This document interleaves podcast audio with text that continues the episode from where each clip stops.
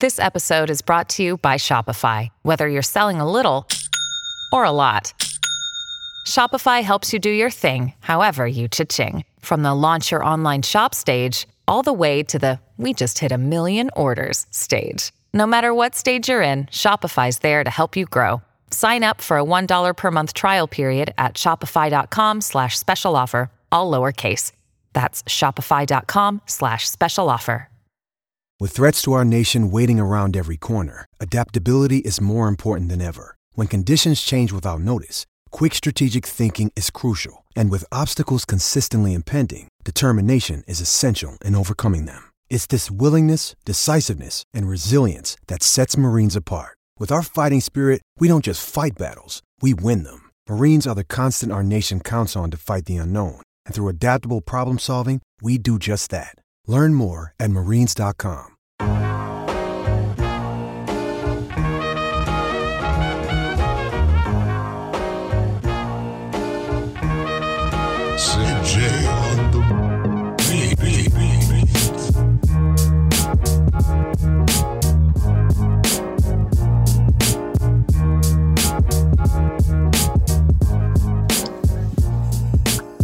Welcome in to the DNVR Draft Podcast presented by MSU Denver Online. Uh, I'm Henry Chisholm. I'm joined today by Andre Simone, as always, and also Jake Schwanitz, who's been instrumental in helping us put together all of our draft content so far this year. Um, and going into draft week in a few days, he'll be heavily involved. How's it going, Jake? Doing well, man. Happy to be here. Uh, excited to be talking ball with you guys. Awesome. Uh, just because nobody really knows who you are yet, uh, tell us about you. What's your, what's your favorite position to watch? Oh man, um, so I'm a perimeter guy. I love watching the receivers and cornerbacks, safeties, um, running backs as well. Um, you know, just getting into doing the stuff with you guys. Um, I've really grown to enjoy watching interior defensive linemen as well. So, I mean, I love ball, man. I'll, I'll watch whatever. awesome. Um, who's who's your favorite late round sleeper? Oh well, I mean, it's I guess he's not really as much a sleeper anymore. But uh, uh, Bryan Edwards has been a big gra- uh, draft crush of mine. Headed back to December. Um, you know, he kind of lost momentum, missed in the Senior Bowl and Combine, but since then he's really kind of picked it up. People have uh, been learning a lot about him. So uh, I guess he's not really a sleeper much anymore. But he's just just been one of my favorite watches so far.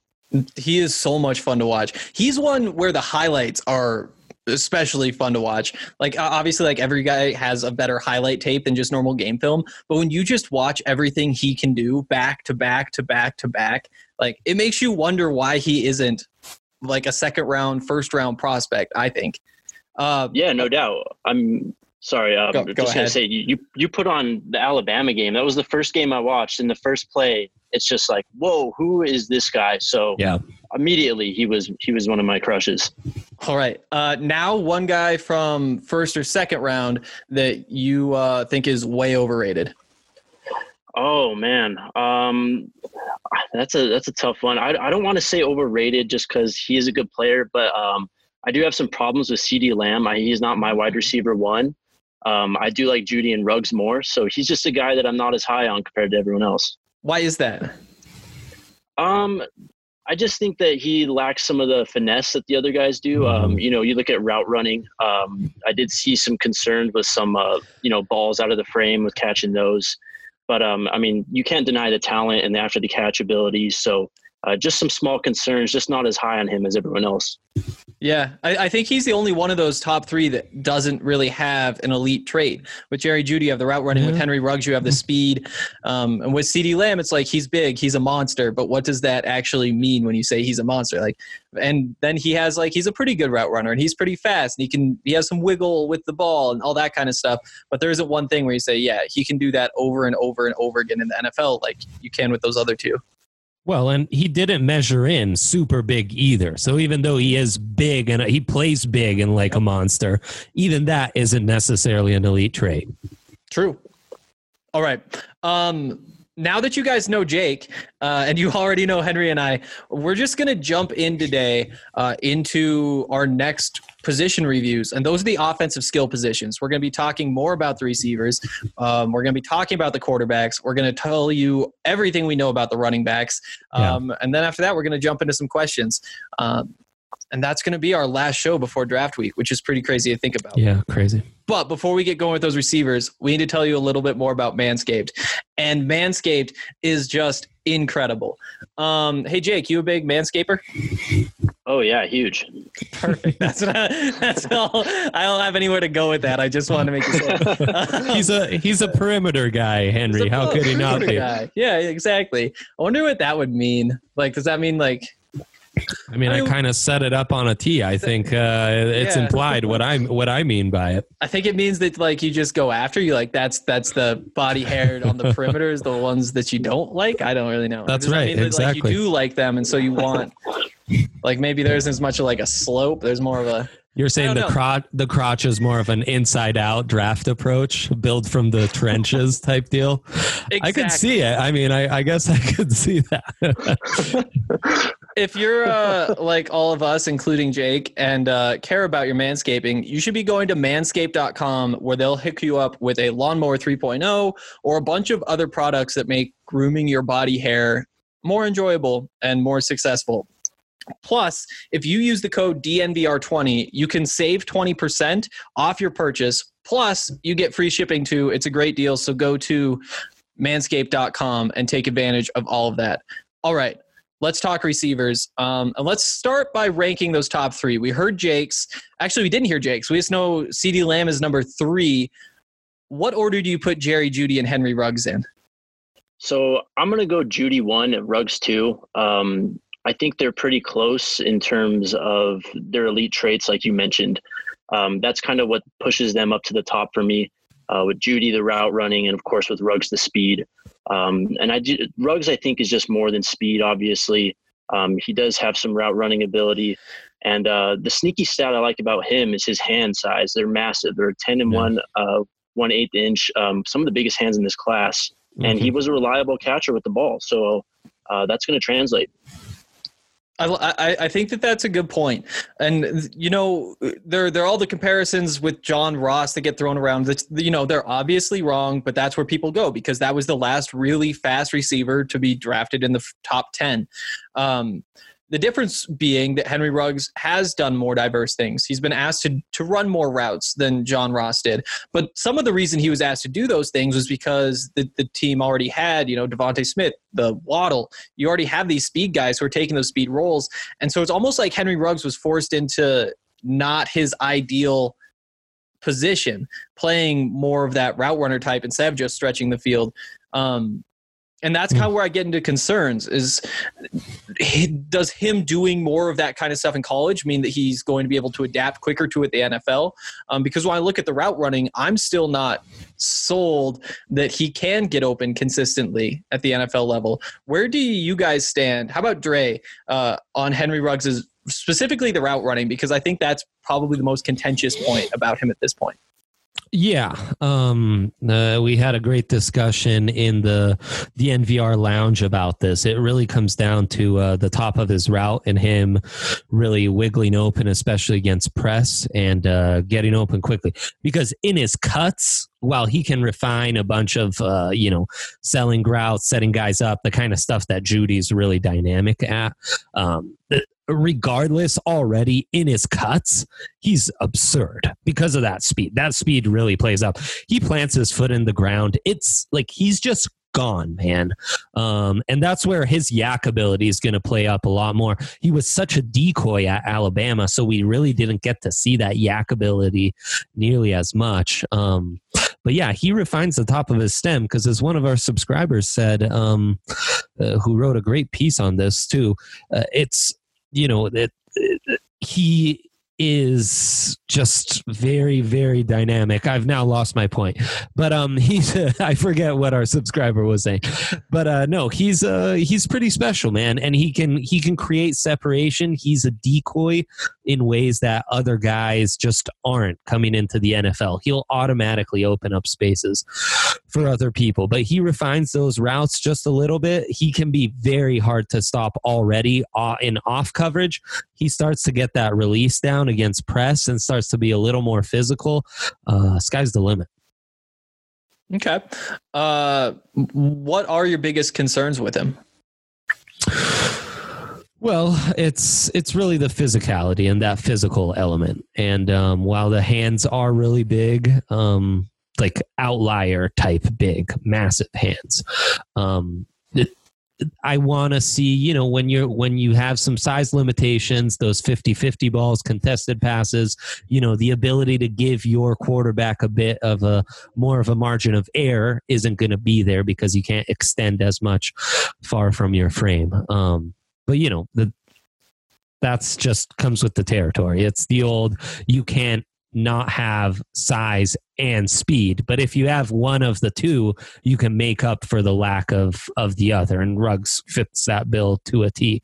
What I'm interested in though, because somewhat like me, Jake has had a a background in analytics and stuff, working at SIS and doing some stuff for them how could you how do you frame his production because i know that's a concern with Ruggs um, and why is that less of a concern for him than maybe other guys well, I mean, you know, you look at the touchdowns, and that was the thing about Ruggs at Alabama. He just scored a lot of touchdowns. Um, and, you know, touchdowns aren't really a translatable stat, um, they're kind of an opportunity stat. Um, depends on where you are in the field. Um, you know, just a ton of different variables going into that. Um, like you mentioned, though, the thing with Ruggs though is he's just going to open up the field for everyone else, and I think that's where his true value lies. Um, you know, teams are going to shift coverage to his size, uh, to his side. Um, mm-hmm. They're going to have to play safeties over the top of them, and that's more mm-hmm. valuable than um, a lot of other things. I mean, it just scares the crap out of the defense, and it gives you an advantage on offense. Right. Yeah, that that makes a lot of sense. I th- I think that you know, we all see the ceiling with Ruggs. If, if he can put that speed to use, if he develops as a route runner, um, all these different pieces that could come together and make him a perennial all pro with the tools he has. I think my question right now is what does he look like day one? What does he contribute on opening day if he's your second receiver? Do you, do you think that he can be more dynamic than just a field stretcher who gets Courtland Sutton and whoever else the Broncos draft and Noah Fant open, or is that just his role yeah. early on in his career? Yeah, I mean, you know, because of the speed, he's going to be a guy that can kind of do some of that gadget stuff for you early on. So he's going to be mm-hmm. able to be used in the screen game, um, in reverses, you know, just some of that kind of, I don't want to say gimmicky, but it kind of is early on, especially for Ruggs' role. Um, but as we talked about with the route running, he shows some potential there. So he's going to be able to help you down the field as well. Um, he's one of those guys you just got to get the ball in his hands. So you're going to see a lot of simple touches early on, especially in his career. Um, you know, kind of like uh, Marquise Brown. Yeah. Um, he's going to be just catching bombs. Um, you might see him on a reverse every now and then. And then you just kind of hope that the intermediate and short uh, finesse in his game comes along. Right, right, yeah, and those gimmicky touches that's going to allow you to go away from press, which is going to be key to yep. to free him up more. And I mean, the fact that as a decoy he really impacts how defenses have to shift towards him, that really gives him a high floor early on because you know, as Jake I think pointed out, but to summarize it somewhat um, in lamer terms, is his impact in the game plan and the week of preparation for defensive coaches going in is arguably greater than Jeudy's impact might be on an eight catch, 89 yard day where he doesn't impact the game plan. He doesn't open up spaces for other guys nearly as much. And that's how coaches are going to view this is who's impacting more of the game plan? Who allows me to go into a week and know that I have this chess piece on my side that is going to allow me to do these other things that I couldn't do previously?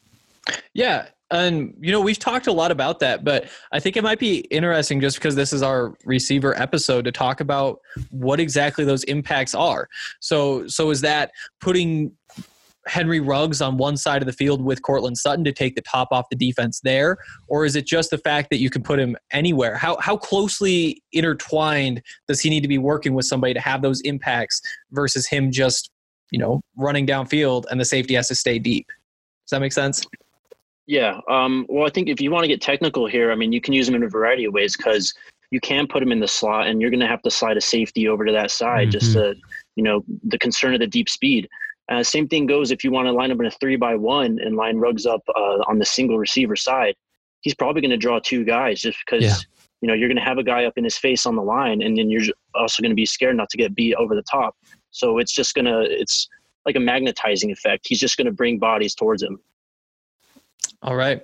What gets Um, me excited is thinking of a three receiver set with trips to one side, so all three wideouts to one, and then you flex Fant out to that other side, and then it's really like, okay, we time to put that safety over to Ruggs' side, but now we've got Courtland who's going to be able to. To buy space off of that, and then you've got Fant one on one outside there with a guy who almost certainly doesn't have the size to match up to him. So, have fun with that. Well, yeah. And then you get that going, and then you know you got to worry about Melvin Gordon and Phillip Lindsay now. So it just it all Right, plays together. Mm-hmm. All right. Uh, I think that's some good Henry Ruggs talk. Let's move along to Jerry Jeudy. Um, when you look at Jerry Jeudy, uh, in my mind, he's by far the most polished receiver in this class, likely the most polished player in this class, I think. Mm. And, uh, you know, when we're talking about day one impact, he's a guy who I think could jump in and be a six, seven catch per game type of player immediately. Um, what do you guys see out of Jerry Jeudy? Yeah, I'm, I mean, I agree. I mean, like you said, probably the most polished, especially receiver coming out this year. Um, and then he's got he's got multiple aspects to his game. You know, he ran a four four five, so the guy's fast. And after the catch, he's got some moves too. So another one of those guys that you just want to get the ball in his hands, but he's also he can create space for himself, which I think is the biggest differentiating uh, trait between him and all the other wide receivers. Okay. Um, and and when he does generate space for himself, is, is there a way to leverage that into helping out Courtland Sutton? You know, is that is there a way? It could is that putting them next to each other um, so that Courtland can work off of him, or is that bringing in like a third receiver so that you you have a more s- traditional speed threat, somebody to go deep and have Sutton working off of him? You know, Is- these Um, questions almost make sense. Yeah, um, I get what you're saying though. Um, to go to the lining up on the same side thing, um, I think you can do a lot, especially with Jeudy. I mean, you factor in the double moves and just his route running ability. Um, you're going to be able to play a lot off of that. Um, set up plays for you know third, fourth quarter um, in the first half. So there's a lot that you can do with him that you know you're you're kind of playing the long game with him just because of his route running. It helps you set up a lot more. Yeah, and and you know what I like most about him in particular, and he is my receiver one. I have him above Lamb and Ruggs at this point. Um, is that he just plays like a vet, but he already has the, the like the athleticism that a young player has. So this isn't like LeBron James coming in at the end of his career and developing a jumper and doing all these things that he's done to keep himself relevant as the athleticism's declined. Like Jerry Jeudy is coming in with all of those vet Mhm. things already ingrained in him while he's still in his athletic prime. I think that's what's so exciting is thinking about him, you know, working off of pick plays with Noah Fant and Courtland Sutton um, because he would know how to use those picks perfectly. And he's so quick getting in and out. You could just get him open every single play. Um, you know, I, I, I I think that when you look at these top three, you, you see the differences between Ruggs and Jeudy, but CeeDee Lamb is kind of a different animal in some ways. Yeah. Um, Yeah. What does he provide that neither of these other two guys can provide? Well, that's really the physical aspect. I'll jump in here, Jake. I mean, it, Yeah. he- he's just a different animal um, from those other guys, and that's that shows up in contested ball situations. That shows up over the middle of the field, and that especially shows up as a runner with the ball in his hands. Now, Ruggs can be just a burner. You're never going to catch up with him when he's got the ball in his hands. And Jeudy has enough speed and wiggle to be quite the YAC threat himself. Lamb, though, is at a whole other level because he's physical. He's got some wiggle. He's a creative runner. Uh, he he's just got it all, man. And he's a he's a really exciting playmaker um, when it comes to doing that stuff. And where does he rank on your board, Dre? he's my top wideout. So I love that we've uh, we've split the the top three uh, evenly. All of us have a different receiver one here. Okay. Um, let's just do some quick questions about these three guys. Um, let's say who is the least valuable week one of this season out of those three? Oh man, um, Yeah, I'd probably. That's so tough though, um, because I think they can all. You just get the ball in their hands, uh, all Right. three of them, and they can do something. Um, you know, I, I go back to Lamb's route running though. Um, that might be something that he could struggle with early on. yeah, Um, but then you could also look at Ruggs' physicality. Um, you know, if teams just press him up and lock him down like that, it could be a tough for him as well. Um, so I guess to kind of chicken out and answer the question, uh, Jerry Jeudy has the easiest uh, week one impact, and I'd go probably Lamb and Ruggs would have the most difficult. Okay. Um, I think I'd say the same thing. I think I'd s- I think I'd go Jeudy best week one, Ruggs second, Lamb third. I think I it's agree with that. Yeah, Okay. Um, what about long term upside? Let's say if everything goes perfectly, rank them one to three in terms of long term upside. it's uh, it's Ruggs, Lamb, Jeudy for me, which is crazy, but I Mhm. think that's how it is. That's mine yeah, too. I think that's it. Yeah. Mm. Um, now let's say let's rank their odds of reaching their potential. Mm. Mm, I'd probably go Jeudy, Lamb, Ruggs. Yeah, like uh 75, 65, 60 Yeah. in I that agree. order. Yeah. Um, okay. I think that that's all, those are all those questions. It's just such a weird debate, and this is. I mean, it's not going to be the last time we have it. Like we'll kind of have it again next week, but in terms of our receiver rankings, that might be it. It really is. Who's your guys' number four receiver? Go ahead, Jake. I've got Justin Jefferson. Yeah, Yeah, Justin here. Jefferson for Same me. Um, all around, just you know, you mentioned Jeudy's polish and his refinement. Uh, Justin Jefferson's not far behind. The one knock you could have against Jefferson is just how much he plays out of the slot and how many Mhm. free releases he gets. That's really the Yeah. only knock in his game. Um, the 40 at the combine was incredible. His hands are awesome. His body control is great. Route running's there. So uh, Jefferson easy for me. I agree for all those same reasons. And again, because I like Jerry Jeudy so much, I think that's why I like Justin Jefferson so much because they do a lot of those same things and they just get open and produce. Um, Mhm. Dre, anything you want to add? I think um, Jake pointed out about Jeudy that he gets himself open. He buys himself space. Jefferson does that, but he especially does that with the ball in the air. It's coming back to the ball. It's adjusting uh, midair, stuff like that. That's really going to translate. And he's already a nice route runner. I think he can polish that up even more, become sharper on his cuts. And, you know, yeah, he played in the slot a lot. I think there's all the tools to be just as useful outside as he was inside. But the fact that he can play inside already is tremendous value for him. Um, and you know, not to jump any questions, but I know there's been some talk that there might be less groupthink, more surprising mocks this year. Jefferson might be one of those guys who surprises us. I think so. I think that's definitely possible. Um, who's your guys' comp for Justin Jefferson? Oh man, that's hard. Um, So tough. I do think he has some Michael Thomas to his game. Mhm. Um, you know, being able to work short and intermediate and just be a reliable receiver like that. Um, athletically, he might be a bit better, yeah. um, but uh, that's just kind of the type of player I see. You know, that possession type receiver. Yeah, he's like shorter, faster slot version of Michael Thomas, which Yeah. isn't too much like Michael Thomas. Um, that's how good he is. It's I don't know. There's maybe some Keenan Allen with his route running and stuff. Uh, but again, mm, uh, Jefferson's like two has two more high gears than Allen does, even on his best day. Uh, so yeah, it's unique. He compares to these bigger wide receivers who are really good and savvy.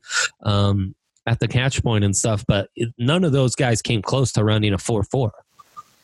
Yeah, but again, we didn't expect him to run a four four. We did You know, not. it- it- that athleticism didn't always show on the field. You know, it showed in Mhm. the production, but also there's Joe Burrow LSU offense. You can have all those knocks against him if you want, but he didn't look like he ran a four four when he was actually playing football. hmm Is that a concern? Does, does that does that scare you that it didn't really translate, or we didn't think it translated? I don't think so, um, because you know we mentioned the route running, his hands, and just the natural ability after the catch. You know, the speed is just kind of a bonus on top of all that. I think. Yeah. All right. Uh, let's jump ahead to receiver number five. I was actually surprised that neither of you liked Mims better than Jefferson. I guess let's start. Is Mims even your number fives? He is for Uh, me. yeah. Yeah. Okay. There you go. Okay. uh, what what what does knock him down to number five instead of being at number four? Because this is kind of like turning into its own tier with him and Jefferson. Yeah, it really is. And I just think Mims um Mims probably has the higher upside than Jefferson, uh, but he is raw, uh, significantly so. As a route runner, um, he doesn't have that versatility to play in the slot. Yes, he is a speedster, um, but does he separate regularly enough? Does that wiry frame have enough wiggle in the hips to really separate consistently? And then there are drops. While he's maybe the best um, high level of difficulty acrobatic catch uh, getter in this class, and those are phenomenal. And I really that that's the skill of his that I'm most impressed by. Uh, he does have some drops, and I think part of that is that he lacks a little physicality. So he checks off a lot of boxes, but he also has a lot of obvious weaknesses, giving him high upside because there's a lot of areas he can improve in and really round out his game to become a stud number one receiver. But there are those are legitimate questions which uh, will require some real development. Yeah, I'm completely with you. Um, like you mentioned, the body control, also his ability to stack defensive uh, defensive backs on his back when going downfield. That's really what I like about him. But as you said, the route running, um, just the overall physicality is still a bit Mhm. raw. Um, even though he's got the size, Yeah. um, you know, you kind of have him. I, I have him at five at least, just because of the size size speed combination. Yeah. I think that's really what sells it there. Yeah, I think for me, he's kind of the first receiver on the board who I'm kind of scared of if I'm drafting him. Sure. You know, if, if I take Henry Yeah. Ruggs, if I take Jerry Jeudy, CeeDee Lamb, Justin Jefferson, I'm pretty confident. And I'm honestly pretty confident that I'm getting something that I need for my football team week one of this season. With Mims, I'm not so sure how much he produces at all as a rookie. And then whether he even pans out for a career obviously the high ceiling and the odds are pretty good that he still does go for 500 yards maybe 600 yards as a rookie. But he just doesn't have that cleanliness i mean that professionalness to his game that you kind of need to have to beat nfl dbs um from He's a here- guy oh who- ahead you really want to see him on a team where he's not going to be forced to be the number one early. Like Yeah. if he went to Oakland with their second first rounder and they went CJ Henderson round one, I don't love that. Um, but you know, he goes to Denver, he goes to Buffalo, he goes to even Philly, where there's guys like Diggs, Sutton, Jeffery to take some of the attention off of him, then I like him more. And he's got some impressive YAC ability too on shorter routes and what have you. yeah it'd be nice to have him go up against another team's isaac yiadom for a bit in his rookie season Totally. Yeah. Yeah. like let him be that guy as he figures things out. Mhm. Um, so we've gone through those top five. Uh, I do think that there's a bit of a gap here after Mims, um, and I'm curious to ask you how big you think this next tier is. Um, that's kind of turning into this almost tier three behind Jefferson and Mims on their own. When you have Aiyuk and Hamler and Reagor and Visca and Michael Pittman and Tee Higgins and Bryan Edwards, Donovan Peoples Jones, Ch- Clay Claypool, or Claypool. Do all of those guys make your cut for this tier three? So the only guy that I would argue for maybe competing for that tier two area would be Michael Pittman. Um, Mm. You know, similar to Mims, uh, the size speed thing. Um, also, you got to factor in the bloodlines. I think. I mean, his father was an 11 year running back. Uh, The Mhm. guy's been around NFL coaching and locker rooms already. He's going to come in and he's going to be like easy adapts to be in, in the pro game. Um, so that factors in pretty big for me. And he's the, the receiver in this class. You know, you have Higgins, you have Mims, and Pittman. He's the one that reminds me the most, though, of Courtland Sutton.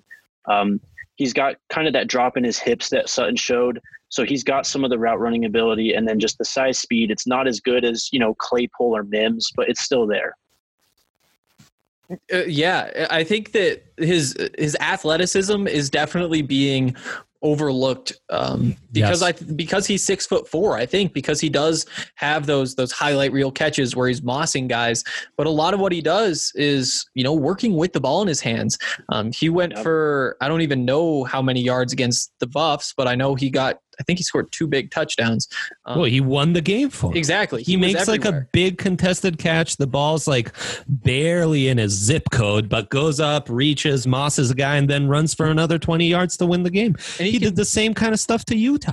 He can Yep. do that kind of stuff. Yeah. And he, he, he- I, I do worry about the level of competition. And, you know, he is, people want to talk about the Alabama receivers, how great they are. And obviously that's true. Like, that's a great group of receivers.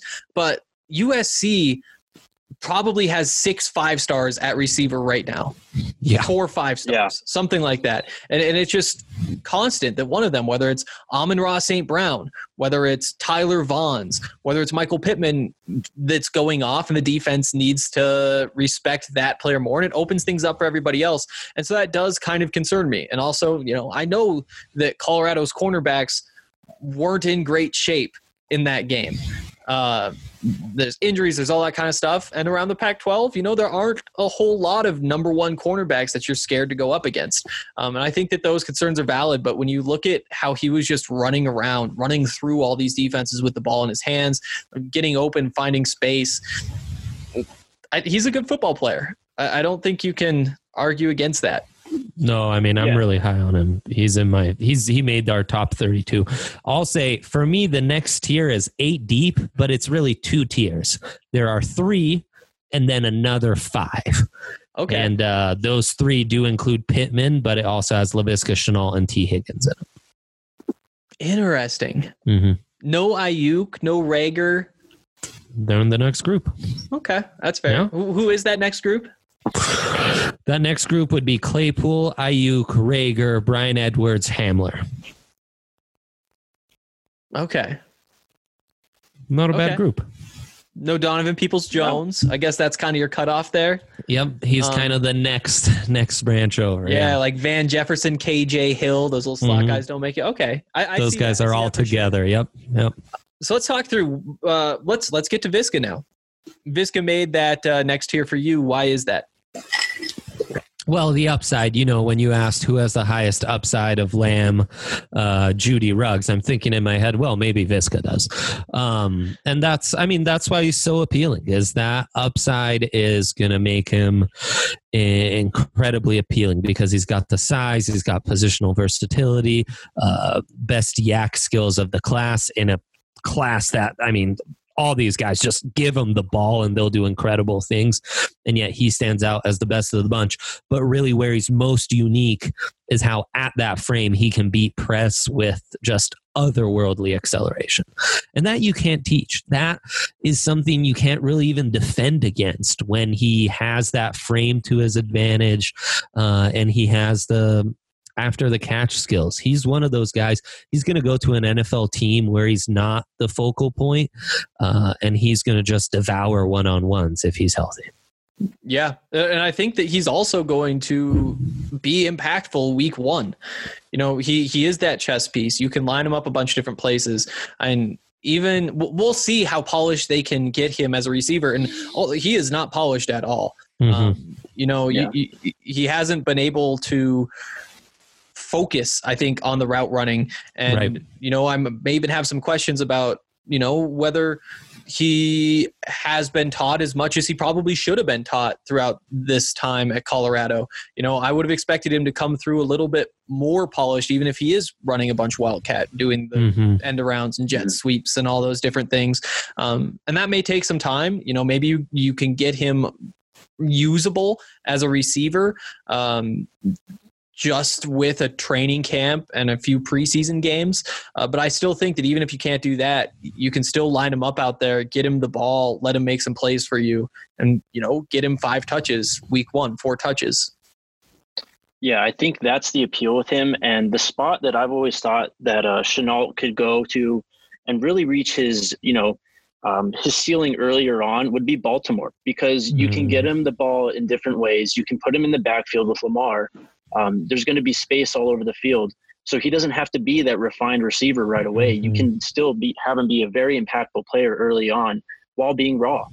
Yeah, Yeah. Uh, you know, in a place like Baltimore, I could see him being a good pick in the top 100, even if you never line him up and have him run real routes downfield. Just using him as a blocker, handing him the ball, letting him do all those different Mhm. things and work as a decoy is probably enough to like use a late third on him. Um, Yeah. Okay. Uh, before we jump into this next round, um, I'm curious as to which like which receivers have you guys just felt like you've randomly fallen in love with? You know, like guys who you're you're maybe even irrational about at this point and how much you like them. Beyond Yeah, I mean- Bryan Edwards, who clearly we all Yeah. enjoy. Yeah, I think we had the Bryan Edwards talk. We all love Bryan Edwards. Exactly. Um, one guy that I've really liked though is Van Jefferson. Um, his route Yeah. running ability, um, you know, the size as well is pretty impressive, but his just ability to sink his hips at that size, I think makes it even more impressive. Um, you know, you talk about getting yourself open. He's someone that can do that. And he's also got a father, I think, that played in the NFL as well. So he's going to have that NFL pedigree already coming into the league as a rookie. hmm Yep. Yeah, and I really like him too. And again, for the same reasons I like Jerry Jeudy. You know, I think on third downs, that's the type of player you want. Somebody who can find space, get to the space, and go catch a football and keep the sticks moving. You know, Jeudy is obviously a much more highly touted prospect, and that's because he has all those other things. He has like the otherworldly route running. He is that fast. He he has the feet to make plays Right. after the catch and provide more as an outside receiver too. But but I do think that if you miss out on a Jerry Jeudy and maybe you even take a CeeDee Lamb um, or a Denzel Mims, then you could be looking at somebody like a Van Jefferson to pair with him, um, maybe in the late third, early fourth. Yep. Uh, what about you, Dre? Oh, so many options. I mean, there's just so many guys to pick from that we've talked about. You know, KJ Hill and Antonio Gandy Golden, we've talked about, especially after the Senior Bowl, and Gabe Davis and Tyler Johnson, we talked about during the senior, like Juwan Johnson from Oregon, who I really like. But a new name I'll throw out there is Quez Watkins, the second fastest wide receiver at the combine, uh, ran a 4.35 and he's not super short. He's six foot tall. Was listed at six two. I could have sworn he was, but came in at six feet at the combine. Uh, so you see him. He's got. He's a definite deep threat. Intriguing YAC ability.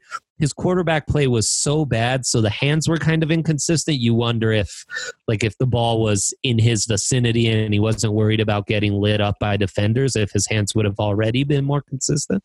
But he's a deep threat with some size, with some ability to reach out and grab some passes and you refine his route running, he could be really intriguing. And he should be around by day three in this stacked class. So he's really intriguing.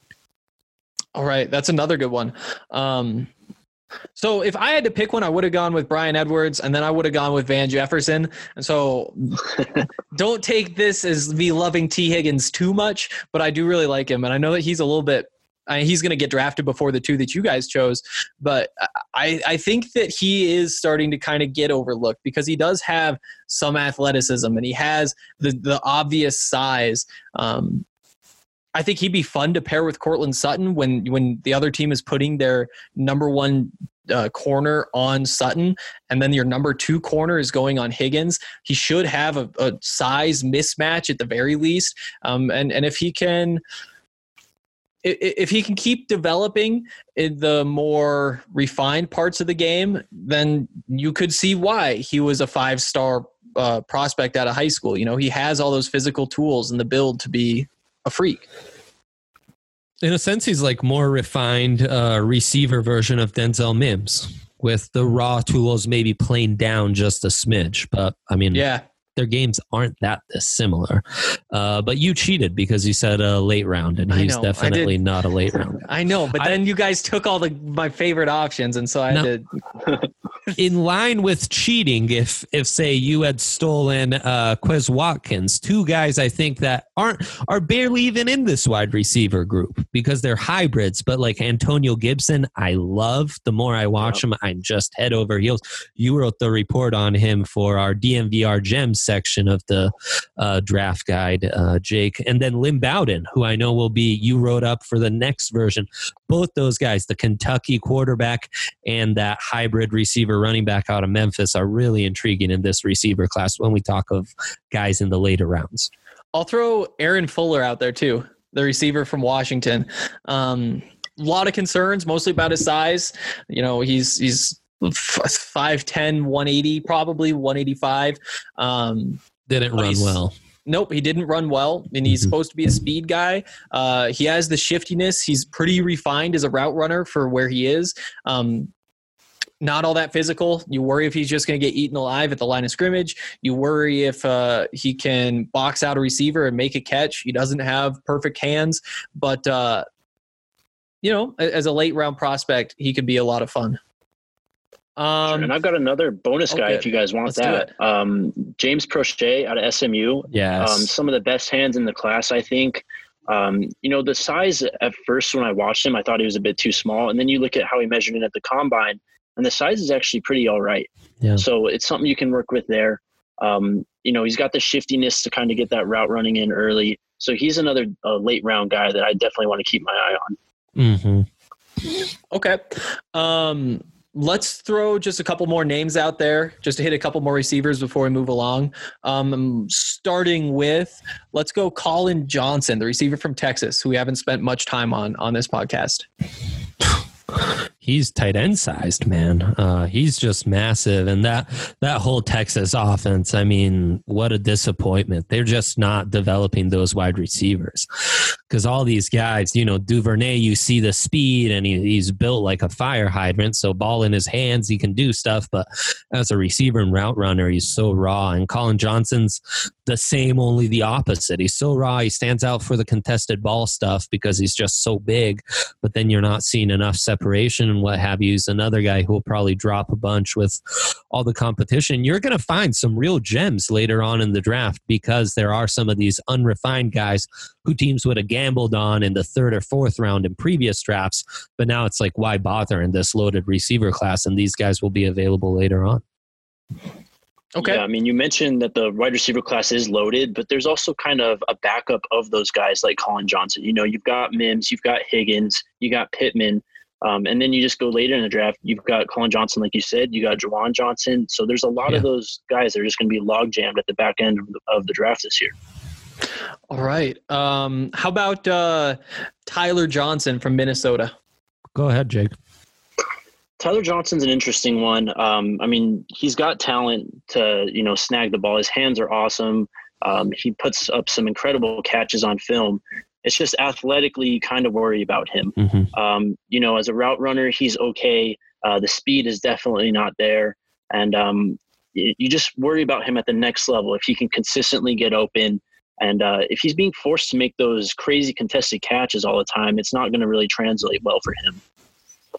Okay. Um, how about let's let's talk a little bit more about Antonio Gandy Golden. What do you think of him, Jake? Um, I mean, same thing. He's a big guy that makes some crazy catches. I mean, obviously, the level of competition he played against kind of bumped him up a bit. Um, you know, the Syracuse game is really the only game you have to go off of this year um, in regards to Power Five competition or like good Power Five competition. Um, but he's he needs a lot of work. Um, I was looking forward to watching him at the Senior Bowl and uh, kind of confirmed that you know he's going to have to work on the route running. Um, you know, doesn't really drop the hips too well the speed wasn't as noticeable when you're going against all these other uh, college all stars. Mm-hmm. So you know, intriguing traits, but there's still some stuff he needs to work on. All right. Uh, any other receivers you guys want to talk about before we move on? Man, there are just so many. If you give us one last one, I'd love to have the Chase Claypool debate if we can do that in a tidy two minutes. Um, but you know what? What is he? The only wide receiver above six four and two twenty to to run that fast since Megatron. Um, so in rarefied air, and I think a lot of people think he's just a a combine standout, which he certainly is, but he was also fairly productive. Had a thousand year um, season at Notre Dame, where that passing game is far from the emphasis in their game. We've seen a lot of receivers come through there and underachieve just because they're there are you know it's like USC or Florida and you have a bunch of guys like Van Jefferson getting buried because there's no there's there's no competent quarterback to get these guys the ball. Um, but you know Claypool the the real question will be what is his role? Uh, can he just be that big outside boundary guy who's both kind of a field stretcher and a possession receiver? Can he be that big slot, which is maybe where he presents more value and could he even play somewhat as a tight end? It's he's really interesting to me because undoubtedly someone will will take a gamble on him in the top 50 i think Yeah. Uh, I think for me, what separates him from, you know, I, I think he's very similar to a, a Laviska Shenault in some ways, and that you have the, the diversity in what he can do. Um, you like him as a blocker. You might want to line him up as H back tight end that that role occasionally. Um, fast with the long speed. Sometimes has trouble getting up to that speed super quickly. Yeah. Um, but the thing about Viska is that he gets more separation as a receiver. Um, he has reps in the backfield where he's produced from those other positions, and and I think that there's a lot of projection with Chase Claypool. And to me, he seems like the kind of guy who, you know, he's a great athlete. People his size aren't supposed to to do what it, what whatever he's able to do, but I'm not necessarily sure that there's a fit for him in football. You know, I, I don't necessarily know that he fits a mold that will ever be needed um, unless he can't put on some weight and play tight end or I- just don't know. But when you watch him play, you know, they get him the ball on the drag routes and on the slants, and that's where a lot of his production comes from. Um, they, they they throw the little bubble screens, and there isn't too much between that level of the field and just sending him deep and throwing something up and see if he makes a play. And when that happens, you know, uh, I really like him. He he makes some great back shoulder catches. Uh, he can use his body to box out there. Um, he he does that occasionally in the end zone. A lot of the times he has success is against the less less talented cornerbacks, um, which I really stands out to me. Um, I'm just not a huge fan of his game, and I'm not sure where he fits and what he can provide uh, at the next level. Yeah, you guys make some good points, and you know it's funny to hear you both talk about. You know, he's kind of caught between the wide receiver and tight end position um, because he did really know, uh, remind me of Evan Engram when I watched him. Uh, just the size, speed profile, um, and then one thing also about Claypool that I think has gone a bit underrated. Uh, Daniel Jeremiah covered this on his Instagram though, but his special teams value is awesome. Um, that speed size combination, especially when you're containing kicks and chasing them down the field, um, he makes some really great tackles and he's going to give you instant impact as a special teamer. I think that's something that NFL teams are going to value a bit more than the media has so far. Yeah, that makes a lot of sense, and I think that he would point. be very good as a special teamer. Um, one other note that I had when I was watching some of him was that he doesn't uh, high point the ball all that well. You know, he uses body to box out, but a lot of the time he's letting the ball come into his body or he's falling back to catch the ball behind his head. You never see him go at, go out and get the football. It's just all very passive. And again, he has the frame to get away with it against some corners and not against others. And that's kind of what jumped out watching him. yeah that athletic comparison to engram though he's slightly bigger and tested slightly more athletically than engram in just about everything that was a top 20 pick at tight end Yeah. Uh, Yeah. so yikes Okay. Any other receivers you guys want to talk about?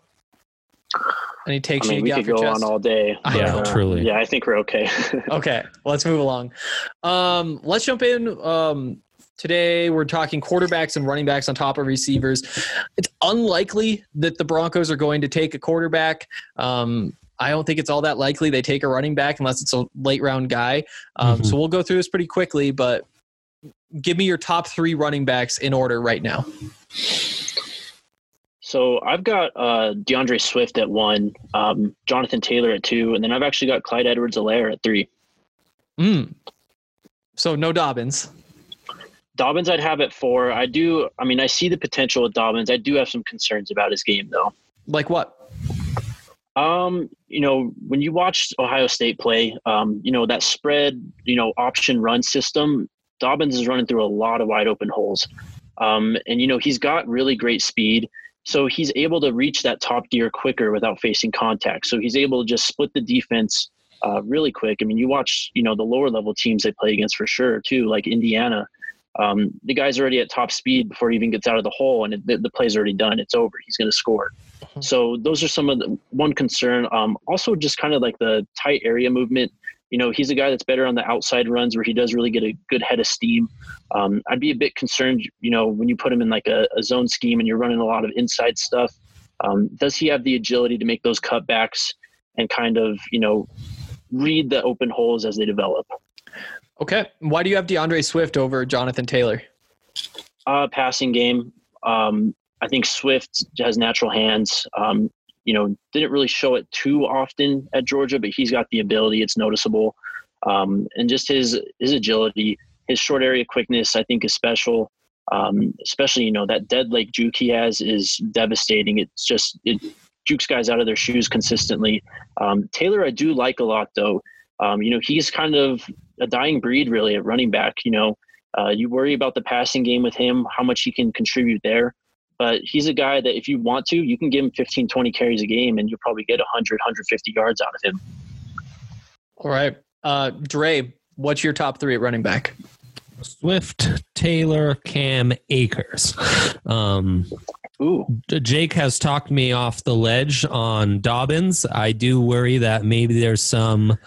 Um, that I, I love that evaluation. I think it's spot on. My only concern would be: Are we penalizing Dobbins for things that aren't out of his control, like the fact that his O line was dope?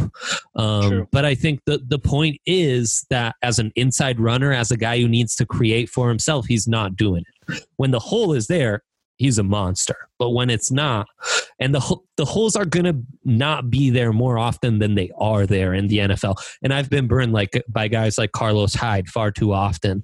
So I like um I, I really like Jake's eval and I I uh I stand by that. Um but that would be my only no. And you know, Swift and Akers are two guys who really create well for themselves. And that's what I um, just try and look for more and more in runners is, you know, what happens when it's it's really going to be a negative one yard run. Can you turn that into a four yard gain?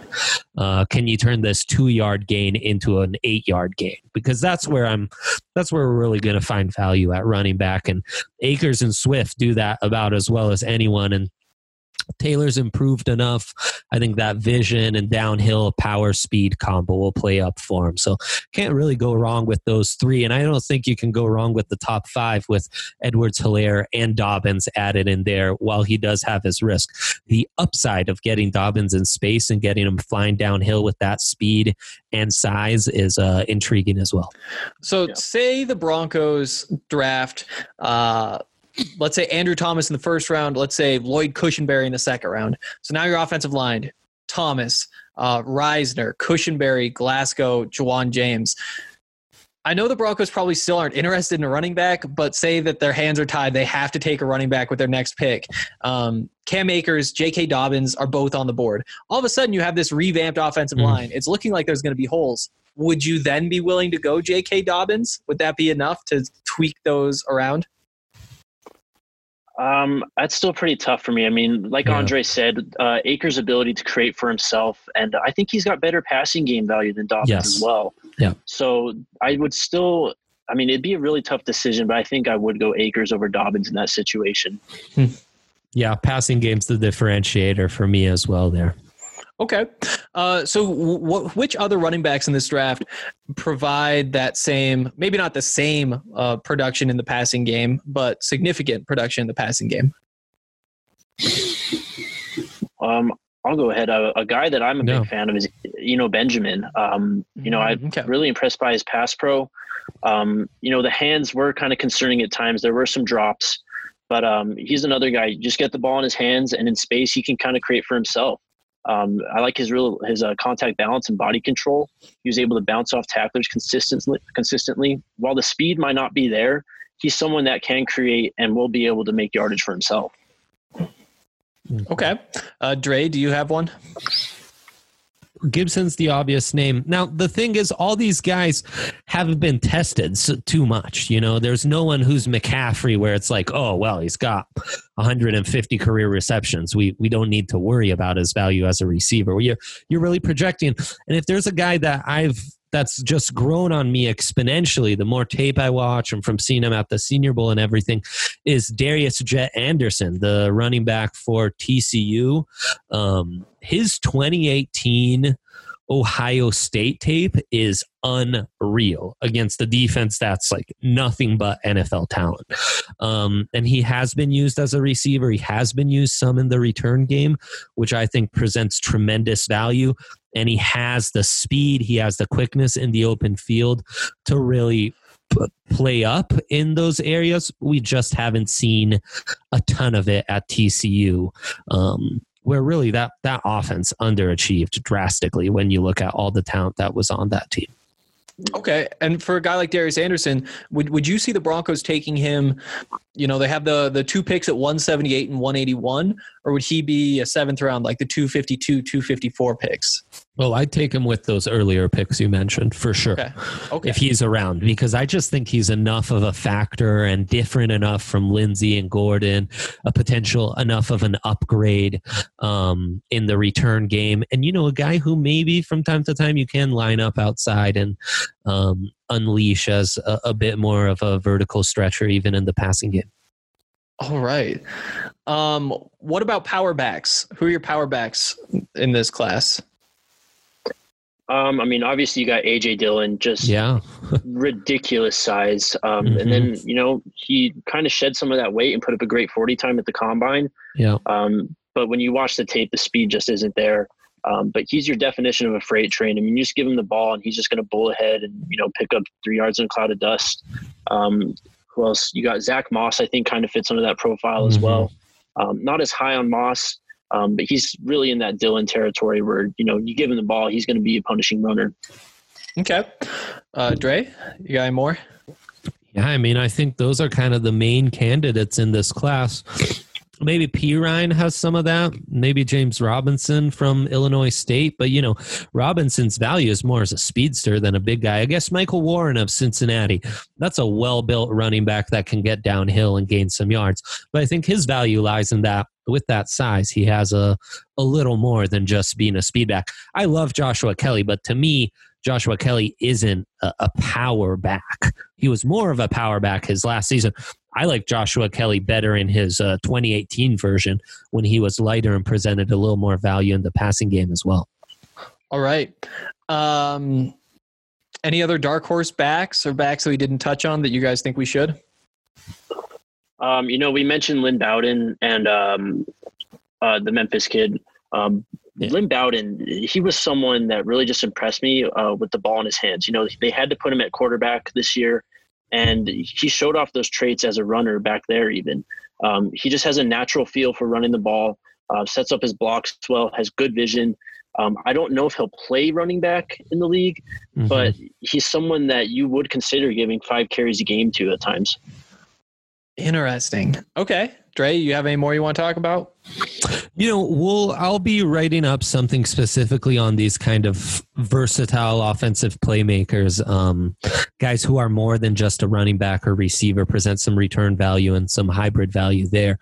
One of the guys that, even though he had a disappointing combine, and we've talked about him all year, um, that I'm kind of returning to be intrigued by as a late day three option is Arizona running back JJ Taylor. The five five uh, shifty speedster. He's a he's fun to watch. Was much better in 2018 than he was in 2019. I would give him a chance just because as that third running back, he gives you something much different from anyone else there. You know, there's like the NFL has like five guys who are that kind of athlete. Um, and there just aren't many athletes on the defensive side to match up with guys like that. So I, I like dudes like that intrigue me, like Jakeem Grant out of Texas Tech uh, a couple years ago. So yeah, JJ JJ Taylor is a guy I would consider later on at the running back position. Yeah, I really like that suggestion. You know, there's the very obvious upside of having that type of speed. Um, makes it a good seventh round pick in my book, even if it's just to add some competition. Um, okay, let's move on. Let's get quarterbacks. This time, let's actually do the quarterbacks quickly, not like running back quickly. Um, let's see. Joe Burrow, he's going to be great. I think we're all on the same page there. Um, Yep. Obvious number one. Where do you guys stand on taking Tua or Justin Herbert? Which one would you take first? Uh, personally, for me, I'd, it's easy. You'd have to be Tua. Um, the thing with Justin Jefferson or Justin Herbert that really concerns me, um, you never saw him take over a game at Oregon, and I think you kind of have to have that at quarterback.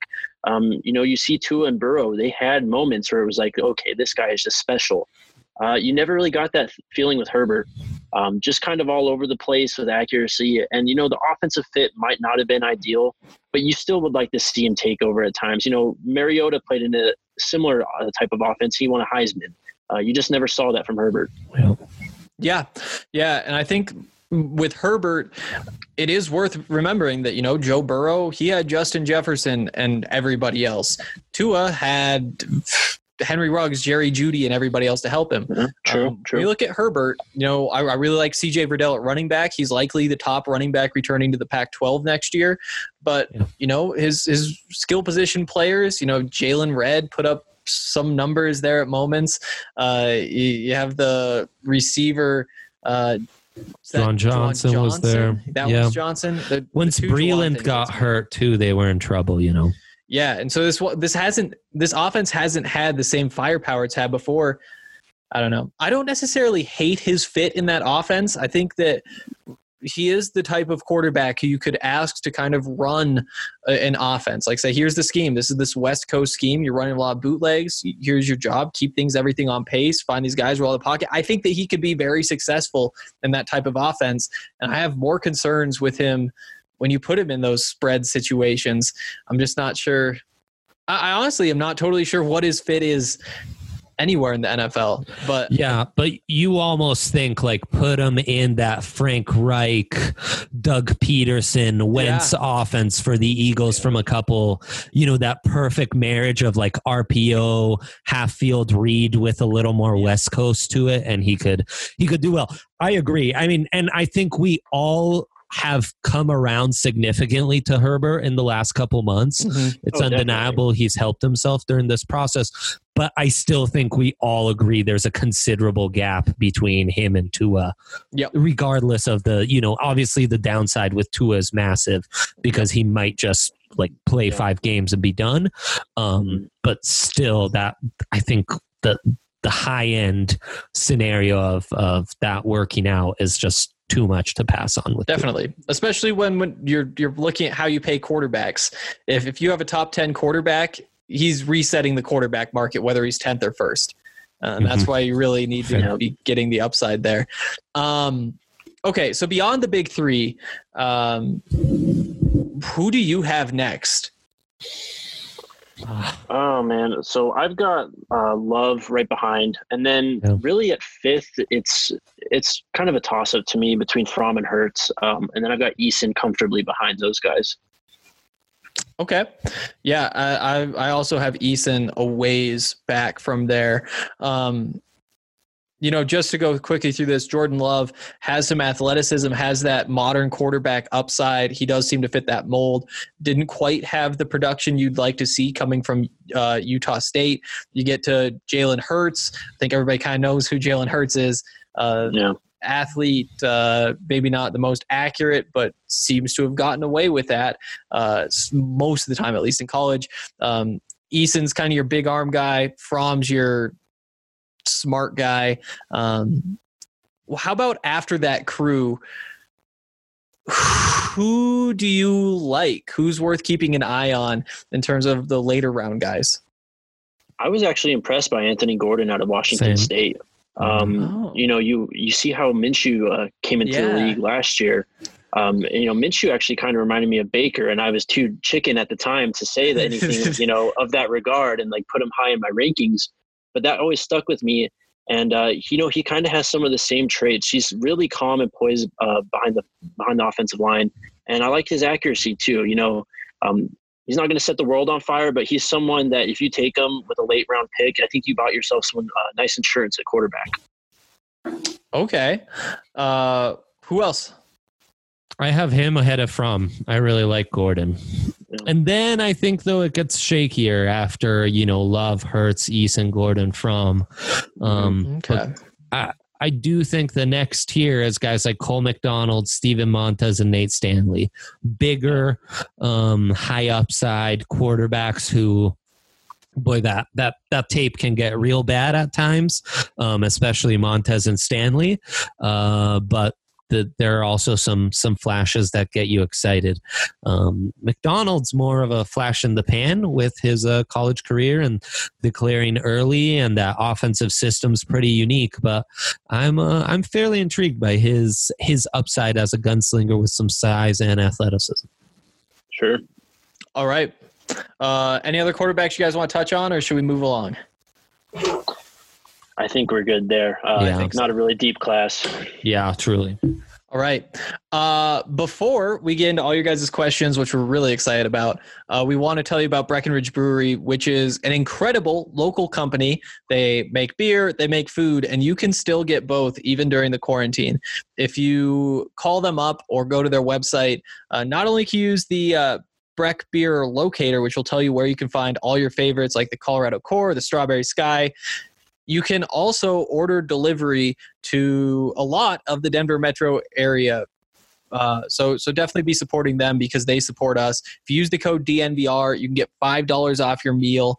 Uh, it's great stuff. So take advantage. We also want to tell you about Strava Craft coffee. Strava Craft is a great CBD infused coffee, which means that it includes the caffeine to wake you up and make you productive, and it also has the CBD, which can help with anxiety or uh, IBS or whatever else that you could be wanting uh, to use uh, CBD for. So use the code DNVR20, get yourself 20% off your order from StravaCraft.com, and they'll ship it straight to your door. Again, cannot recommend that enough. All right. Um, let's jump into the questions, and there are a lot of them today. Um, so let's move kind of quickly if we can. And if we have to save a couple for the next draft pod, then we can do that too. Um, okay. I found the post. Now it's loading. Are you going to start from the bottom? Yeah, let's start from the bottom. Oh, wow. There's a long one at the bottom. Perfect. Okay. Yep. D Rock says, guys, I missed the cutoff for Monday's podcast, so I'm reposting here. Once again, Monday's podcast was superior draft talk and analysis. Well, thank you. Uh, it's going to be even better now that Jake's here. Uh, Yeah. Hello again from New England, where the entrenched Broncos country hardliners get to enjoy the smell of exploding brains and the sound of crying Patriots fans every day. Their woeful wailing and gnashing of teeth due to the departure of Tampa Tom, not trademarked yet that I'm aware of, I give this to you, is glorious and beautiful music, especially since we seem to, hopefully, have found our franchise quarterback and things are looking up for Broncos country for years to come.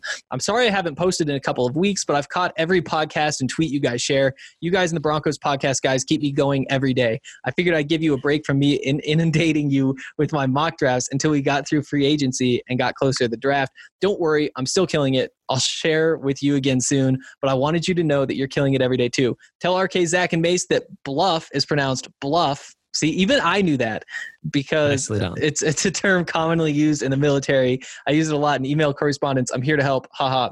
We'll definitely tell them that. Uh, on to the draft talk. Uh, bluff. Jay Elway has earned my trust back WRT his draft decision. That's probably just with his draft decisions. So I oh, trust him. go. But with the bluff going on, I'm not really sure if it's like an initialism, I guess. Right, same. else, Yeah. Because we say it. I don't know. Uh, so I trust him and Vic to move up or down if it makes the most sense for how they envision improving the roster and based on BPA and position value sweet spots in each round. However, my personal preference would be to stay within four to five spots of 15 based on what we would have to give up to go up and the talent available from 10 to 20. Then acquire a pick in the 30s. I prefer at the end of the of day three to have six or seven solid players and three to four UDFAs based on roster spots available as of right now. So, like most, I view the last four picks as nothing more than trade fodder to help us move up into the 30s. Trusting Munchak to use and improve the offensive line we have, here are a few guys I would pound the table for after BPA. Tackle, wide receiver, cornerback, not Fulton or Henderson. At 15 ish. Jeremy Chinn in round two. I love it. Troy Dye or Logan Wilson if Dye's not available in round three. KJ Hill or Antonio Gibson in round three. Jason Strowbridge or Marlon Davidson or Davon Hamilton if Stroh's not available in round three. Hakeem Adeniji in round four or five. I'd pound the table for Kinlaw Brown two if they fell to as low as 10, then target a receiver cornerback next, and then target a center or tackle in round three instead of defensive line. If Elway and Fangio, can make most of this happen, then I'd be ecstatic. We're less than 10 days away from Christmas in April. You can feel the excitement brewing. April 23rd can't get here fast enough. You guys are welcome or awesome. Thanks again so much for your words of NFL draft wisdom. Let's get it done, John and Vic. Go Broncos. Hashtag DNVR for life. Outstanding. Outstanding stuff. Thank you, D that was a good one. Wow, he had some ideas too, though. I really like it. Um, you know, I agree. Those those seventh, sixth round picks. I guess like 178 is a fifth, but those picks you're trying to include those in trades you know if you're trading back from 15 to 18 you're trying to get two three of those picks included so that you're getting you know 70 instead of 90 you know if that's the difference that makes as part of whatever package you're getting so so definitely be trying to use those late picks um, to to increase the value of your return for whatever trade. I like the trade down. I don't mind the trade back up in the second round. To me, all the value is coming in like the 70s, 80s, and 90s. That's where there's going to be guys falling that you want to grab. So as many picks as you can get up into there. You know, hold on to 118 because some guys really going to slip. Hopefully, um, that'd be my plan at least. Yeah, the only problem with those low draft picks is, you know, they're just they exponentially lose value. Like two fifth rounders are worth what one fourth rounder is, and two sixth rounders are worth what one fifth rounder is, and two seventh rounders are barely worth what a sixth rounder is. You know, and those to move up into that you know end of round one or early round two they basically are are nothing. They're just currency to to kind of add in something but but not much more. But yeah i mean that'd be the sweet spot. Doing something like they were able to do last year um because i really think the the the sweet spot really is in that that 30 to 60 range. Yeah. um where you can get you know uh, you can get borderline first round towns to drop to you Yeah, um, this is something I've talked to Andre about. You know, it's really just boils to simple math, I think, with the Broncos draft picks. They got 12 picks. 12 rookies just aren't going to be making this team. Um, you know, you've only got so many roster spots. You kind of have, a, you know, an abundance of picks this year. They're going to be moving around. Whether it's up or down, we'll see. But I'd be very surprised if they made 12 or maybe even 10 selections this draft. It just, Mhm. it just doesn't work out. Yep. Yeah, I agree. Um, you know, maybe you can find some team that uh, that that doesn't have any sixth or seventh round picks, or a team that maybe struggles to bring in undrafted free agents and would rather have a couple of late sevenths to make sure they get their guys, and those picks be valuable. But there will be a couple teams interested, but they aren't. You know, if somebody offered to to throw in another seventh to the Broncos at this point in any deal, I think they'd say, "Eh, we don't really need it." Um, Yeah. Let's move along to the next question, which is from Count Locula, who says, Can you gents please explain what a guy must possess to play left tackle versus right in the NFL? And what's the difference between guard skills and center skills other than snapping the ball? Love the count. Yeah Yeah, if you want to explain the difference between left and right tackle. Sure. I mean, left tackle, what we're really prioritizing is that ability to move and match up and mirror elite pass rushers. Uh, you'll be running behind the left tackle more, but he's protecting your quarterback's blind side, which means you really need someone who you can trust in pass protection. On the right tackle area, you're going to be able to get more help in pass pro by the tight end there. So pass protection is still valuable and right tackles and left tackles essentially more and more have to do the same job, but you can you you can help your right tackle a little more, um, eh, but you're going to run behind him a lot more too. So you want him to have the size um, and that power for the run game, and even a little mobility to to you know really really hurt when he's run blocking on the move. And as far as guard and center, it really depends on left guard, center, right guard. They're all slightly different skills. Center, you want a higher IQ. A guy who can really quarterback that line obviously needs to be good with the snap, on the same page with the quarterback. Less size and athleticism is less important because they're usually doubling. They're not going to do a lot of one on one blocking. Um, and they'll usually double on the left guard. So that's another guy. We're not as concerned about elite size and athleticism and pass protection. I want a more mobile left guard because we'll be pulling from that side a little more, be putting him on the move more, while that right guard needs to be more of a road grader, more of a power blocker, um, and and also be able to handle his stuff a little more in pass protection because he's likely the guy on the interior who's going to be seeing more one-on-one blocking opportunities. Perfect. Nailed it. All right.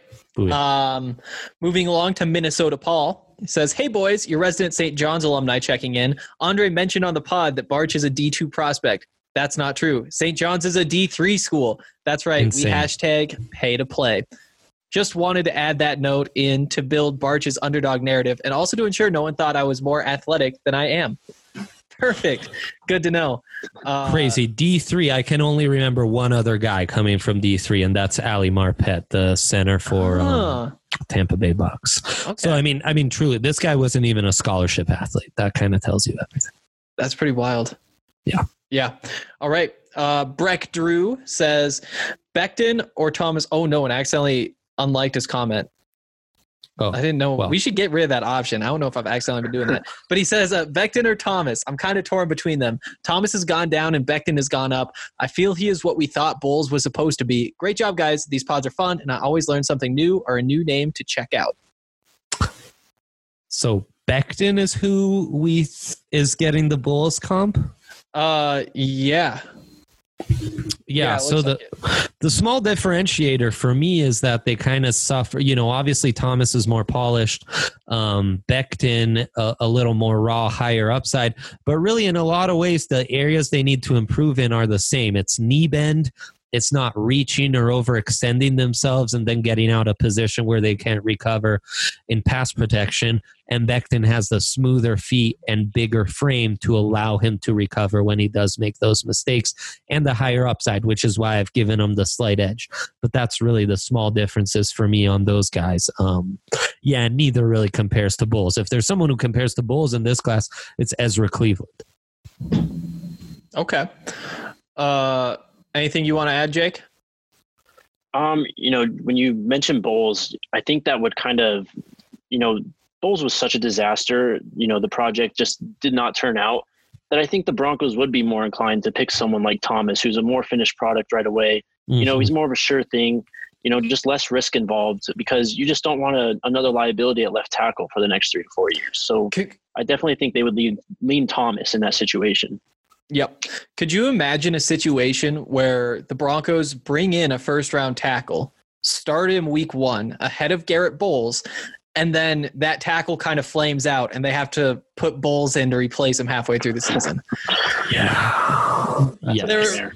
Not to like speak this into existence, like knock on wood and all that kind of stuff, but I, I agree. You got to go polish here. I think that at this point, with with the two running backs, with the money they've invested in the offensive line, get somebody who is going to just be your surefire, better than Garrett Bolles football player, and put him on the field. You know, it's a first round pick. Don't spend a first round pick on a guy who's just going to sit behind Garrett Bolles on the bench for the year. Definitely. Yeah. Okay. Uh, we can move along to Ethan Rosier, who says, Hey boys, love talking to y'all in the DNVR lounge. We love talking to you too. Really Mhm. keeps my interest for who we can get in the draft alive. My question is this if we do get a tackle in the first, is it possible to get a, a Brandon Aiyuk in the second? How far will Laviska go? Thanks and love your insight. By the way, really love, or by the way, really, Henry, Derek Brown, lol. Fair. Um, okay. Question. Tackle in the first. Can you get Brandon Aiyuk in the second? What do you guys think? Go ahead, Uh, yeah, I think it's definitely possible. Um, Mhm. but I, I could also see the NFL liking Aiyuk a lot more. Um, you know, you look at Daniel Jeremiah; he obviously has ins in the NFL, and he's got Aiyuk on like 23rd or something on his big board. Mhm. So if that's how the NFL feels, it's obviously not going to happen. Um, but if things play out how we think they have so far, there's a definite chance that he'll be there for uh, the Broncos. All right. Uh, I agree. And we didn't talk about him much. Let's talk about No. him real quick. Um, You Mhm. know, what do you like most about Brandon Aiyuk's game? uh, fluidity, uh, run after the catch, the Mhm. speed is there as well, uh, return ability. So I mean, there's definite tools to work with. Uh, again, with so many like with so many other guys in this class, it's the polish that you worry about. Yeah. Yeah, I agree. And I really like that word that you used, fluidity, because it isn't necessarily his speed that makes him what he is. It's the way that he gets in and out of everything he does and finds Yeah. space and makes plays after Super smooth. so yeah. smooth, so smooth. Um, but maybe no elite trait, one of those types. I, And I know Yeah, we've think it'd talked about him off air, Jake, and you've said he's a guy you want to kind of manufacture touches for early on. Exactly. And that's yeah, that same role where it's like he might not get himself open early on, but you still want to get this guy involved in the game. You know, reverses, screens, stuff like that. I think there's a little more promise to his route running, though it, it needs to be refined. But he's another guy where that smoothness shows up in those cuts, and you know you Mhm. get him on that release to be a little better and uh, refine a few things, round out that route tree. Uh, he's got some intriguing upside for sure. I agree. Yeah. When when I think of Brandon Aiyuk being successful, I just imagine him like 15 to 20 yards downfield in like the middle of the field in like a pocket of space. Yeah. You know, like in front of the safety, behind the linebackers, just making something happen there. Um, also, second question here: How far will Laviska go? Um, this is a fun conversation. Let's just all set. Uh, let's let's say pick forty six. Is Viska on the board when the Broncos pick at forty six? So you're setting the over under at 46. Yep. I'm gonna going say under. Yeah. Yeah. Okay. So you don't think he's there? hmm hmm I think momentum's building for him. Now, Okay. obvi- there's a lot of injury uncertainty with all the injury question marks. We just don't know how risk adverse uh, these NFL teams will be. How many teams will just say, "Hey, we don't, we weren't able to do the checks. We just can't use a top 50 pick on this guy. We got to take him off the board." Uh, but I think enough people are intrigued by the talent to kind of, uh, you know, uh, let uh, convince themselves that he's worth the risk by in that 25 to 45 range. All right. Uh, next question comes from Captain Hook, who says, "What are the 2021 draft class strengths this far out, and how might they change Denver's approach to this year's draft? Where do the second tier wide receivers rank against previous year's top tiers?" Um, that's a good question. Obviously, when you're talking about the draft class, you look at the quarterbacks first with Justin Fields, with Trevor Lawrence. Those are a couple guys who Mhm. are uh, I mean at this point we were saying Tua is the lock to be number one next year, and everybody's kind of competing for number two. So who knows what's going to shake out? But it kind of looks like those are your top two picks. Uh, you look at Ja'Marr Chase. Uh, you look at uh, uh, Travis Etienne, who's back in school. So that I, I really like the playmakers in this class. Um, obviously, we have Penei Sewell at left tackle, who should be right up there early. Um, so, what do you guys think? What do you like about next year's class? It's all about the offense. The top several picks are all about the offense because it's a ton of wide receivers.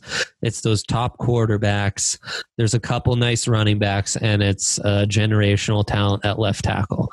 But it all start. I mean, the wide receiver class at the top might be might be able to go head to head with this group. You know, Ja'Marr Chase and Justin Waddle, um, uh, Jalen. Jalen Yeah. Waddle, Justyn Ross, uh, not to mention Rondale Moore and Amon-Ra St. Brown. I mean, these guys have Smith. big DeVonta upside. Smith, yeah, exactly. Tylan Wallace, yeah.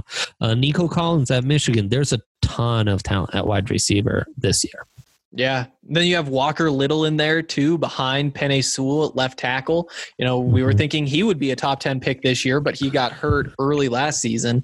Alex Uh, Leatherwood's there too. Yep. Yeah. Yeah. So so so I think that when you look around, you're looking at these playmakers again, you might be looking at the tackles again, um, and then a couple quarterbacks up at the top. In some ways, this sounds a lot like this year's draft. Yeah, in some ways. Yeah. Okay. Uh, we can move along. Uh, oh, where do the second tier wide receivers rank against previous year's top receivers? So, uh, I mean, we said our second tier is kind of that Justin Jefferson, Denzel Mims range. Where would they have been picked in 2018 or 2017? 2019, I guess, was last year. Um, I mean, last year was tough too because you had I mean, Yeah. AJ Brown, DK Metcalf, um, even N'Keal Harry. There's a bunch of guys that could have gone up top, yeah. but I think Justin Jefferson would have been, if not one, two or three, uh, Yeah. if he was in last year's class. Okay.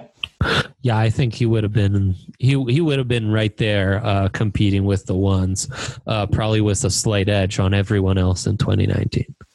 All right. Uh, before we get to the next question, uh, I do want to mention that uh, Mile High Green Cross is still open, and they have a bunch of deals going on, including $69 prepackaged ounces. That's a great deal. They offer out the door pricing, which means what you see is what you pay. $69, that includes all the taxes, that includes everything. It's so convenient. Uh, they accept Hyper, so you don't need cash. Uh, you can order uh, online or over the phone. And if you do that, you can drive to their parking lot out back, which they have. It's conveniently located at 9th and Broadway. Uh, and they'll bring out your order right to you. It's so convenient. Typically only takes nine minutes from the time you walk into the door until the time you walk out. It's even faster when you're just pulling up and letting them bring the food out to you. Uh, the very best part is that if you sign up for their loyalty program, then you can get 20% off an item of your choice once per month. It's a great deal. Definitely be hitting up Mile High Green Cross to take advantage. Uh, to do that, you just have to mention that you listen to the DNVR Draft Podcast. Yeah. Okay. Uh, let me let me take that last question uh, a, a couple classes further. So 2019 Jefferson probably the top wide receiver uh, per my rankings. 2018 uh, he would have been ahead of Calvin Ridley as the top wide receiver in that class. 2017 Corey Davis would have been my top wide receiver. Jefferson would have been second, ahead of Juju Smith, who I had ahead of uh, John Ross and um, uh, Mike Williams, who went in the top 10 that year. 2016, he would have been the top wide receiver ahead of Corey Coleman. And 2015 would be the first year where he wouldn't have made my top three because I would have had Amari Cooper, Kevin White, and DeVante Parker ranked ahead of him. Uh, 2014 was also a loaded class. So in the last three years, he would have either, either been the top receiver or the second receiver per my rankings. Do you think Bryan Edwards could have been a first rounder? Oh, Oh man. I think he'd be. Uh, he could be close, right? if he was healthy, I think the hype around him would be a, a lot more intense than it is. I mean, it has kind of come on as of late, but if this guy was able to run at the combine and you know showcase his route running ability at the Senior Bowl, I think we're having a totally different conversation.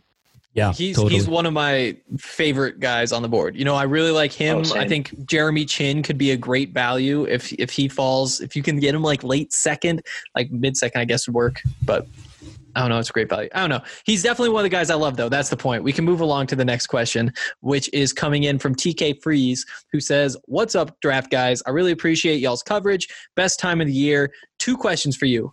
Okay, so here's the first one. One, if both were available, who are you taking, Matt Peart or Ben Bartch? I'm not sure why, but I've fallen in love with Bartch. I think he will succeed very well at the next level. What do you guys think, Peart or Bartch? Uh, Andre, that's more for you, man.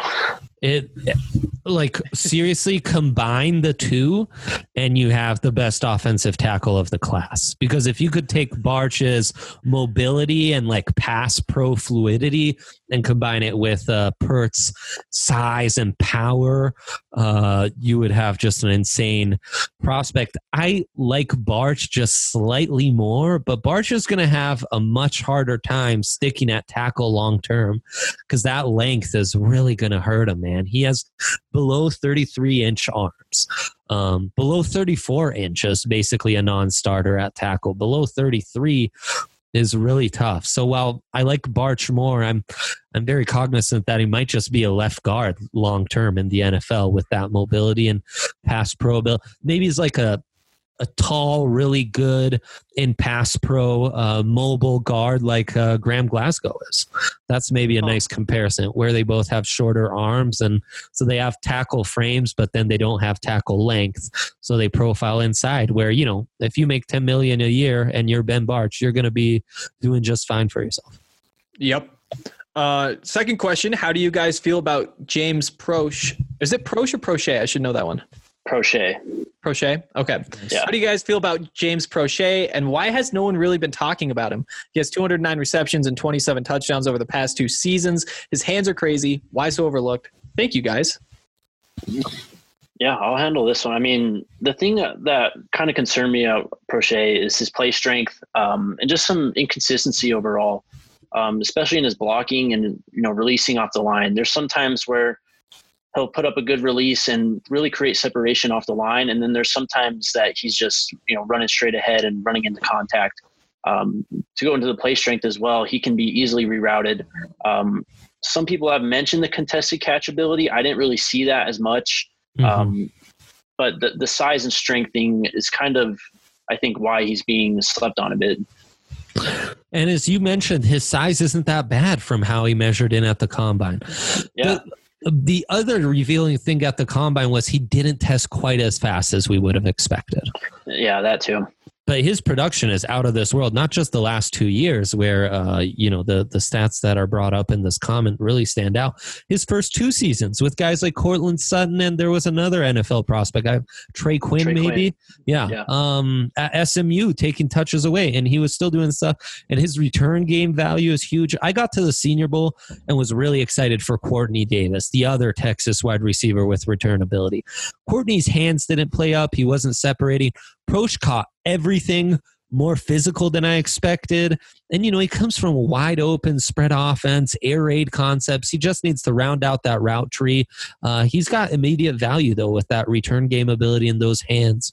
Um, so, yeah, don't don't sleep on him because someone's going to get a nice third, fourth wide receiver on day three with Proche. All right. Uh, next question comes in from Kiwi Bronco, who says, "What do you guys think of trading out of the first altogether? Had worst case on the Draft Network simulator, so traded back with Miami for two seconds and a fourth, and then traded back into the second twice, leaving me with five seconds, a fifth, and two sevens. Got Epenesa, AJ Terrell, Chinn, Viska, and Hamler. Only problem is I forgot O line until round five. Okay, so what do you guys think of trading out of the first? Uh, personally, not a fan. I think, I mean, the roster's not there yet. You know, you're going to need some difference makers, at least at tackle or wide receiver, which is why you think you've heard the rumors of them trading up. So trading out, um, not this year. And not for just two seconds. I need a future first if I'm making that Oh, trade. Yeah. And with how Yeah. uncertain the 2021 season or 2020 season could play out, and we don't know what how that could impact the 2021 draft, I really need like to be consum- uh, compensated pretty handsomely. Yeah, Uh-huh. I don't I don't love trading out of the first round. You know, two seconds and a third. uh, I'm I'm listening for sure. Um, if if you could trade back, I mean, I think the dream scenario is the Patriots need a quarterback and Herbert's still on the board at 15. You trade down to 23, drop eight spots, pick up some serious capital, try to pick up. You know, I mean, we've been on the other side of these conversations. Pick up a couple of thirds. You know, get a couple more of these top 100 guys. Maybe that's where you can throw in a seventh, throw in a sixth, just to like sweeten the pot for them a little bit and make it happen. Um, I like that a lot better than trading out. But if the board falls and you get a good offer, I I definitely wouldn't say no. I'm very open to trading down again, especially if you can consolidate some of those later assets. Um, trading back into the second, I'm all right with. I don't love. Um, probably wouldn't do it twice because again i think that there are going to be some guys when you're looking at this day two second and third rounds guys who you expect to be gone in the mid second round who are still there with some of the broncos picks in the third and you could get them at a value Yeah, that's a good point. Like I'm not looking to do that, but if someone, you know, throws you a king's ransom, you might as well take it, you know? Yep. Right. Yep. Um, phone lines are definitely open, but if just uh, yeah, Justin Jefferson or Josh Jones is there at 15, that's probably the route I'm taking. Okay. Yeah. Uh, next question comes in from Mr. Bezos, who says, Hey guys, did you ever have a chance to check out Darnell Mooney or L'Jarius Sneed? Didn't hear you mention them at all, even when you talked about late round guys. I really think we need to take a tackle early this year. We only have two years of control left on Bolles and James at most. People tend to forget that even guys that become great tackles in the league tend to be average at best as rookies. If we don't grab a tackle this year, we'll have to roll out a rookie next year if we don't retain Bolles, or we'll have to do the, the James dance again and pay huge for an average tackle sinks us in 2021. We need to take a guy this year for him to be good in 2021. Otherwise, we'll find ourselves reaching for a tackle next year and watching him struggle as a rookie. Is Cleveland at 15 possible? Would he fit for Shurmur or Munchak? Let's take a pause there. What do you guys think? Ezra Cleveland at 15? it's I mean, a I know little high. Andre's a big fan. I'm a big Yeah. fan, but I, I would rather grab value, trade down a little bit, and uh, and get him or one of those other high upside second tier offensive tackles while gathering up a pick. But yeah, he fits. I mean, he's he's very projectable. He checks off just about every box. He's just going to be raw, and I'm maybe the Broncos is a perfect situation because maybe he needs to sit for a little bit, and by week ten he could take over for Bolles. Maybe that's an ideal situation for everyone involved. Yeah. Do either of you have anything to say about Darnell Mooney or L'Jarius Sneed? Mooney, speedy wide receiver, uh, just too undersized for me. I know he blew up the combine, but too undersized, didn't produce a, enough at Tulane, I believe. Maybe it's Tulsa. I'm confusing myself. Um, L'Jarius Sneed, another smaller school safety, though.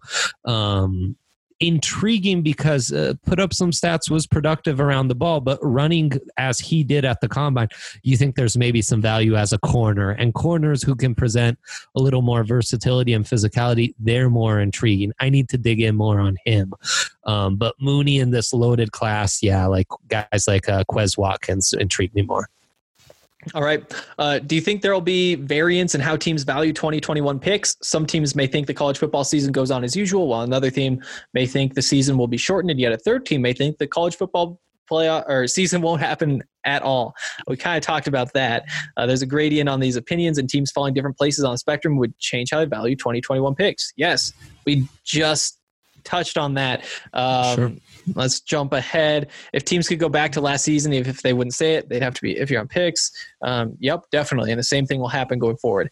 Um, okay, the question it only takes one team this year to have a vastly lower opinion on 2021 picks to completely shake up this draft. What say you guys? It'd be interesting. Yeah, I I, mean, mean- I mean, somebody might say they don't even want their first round pick next year.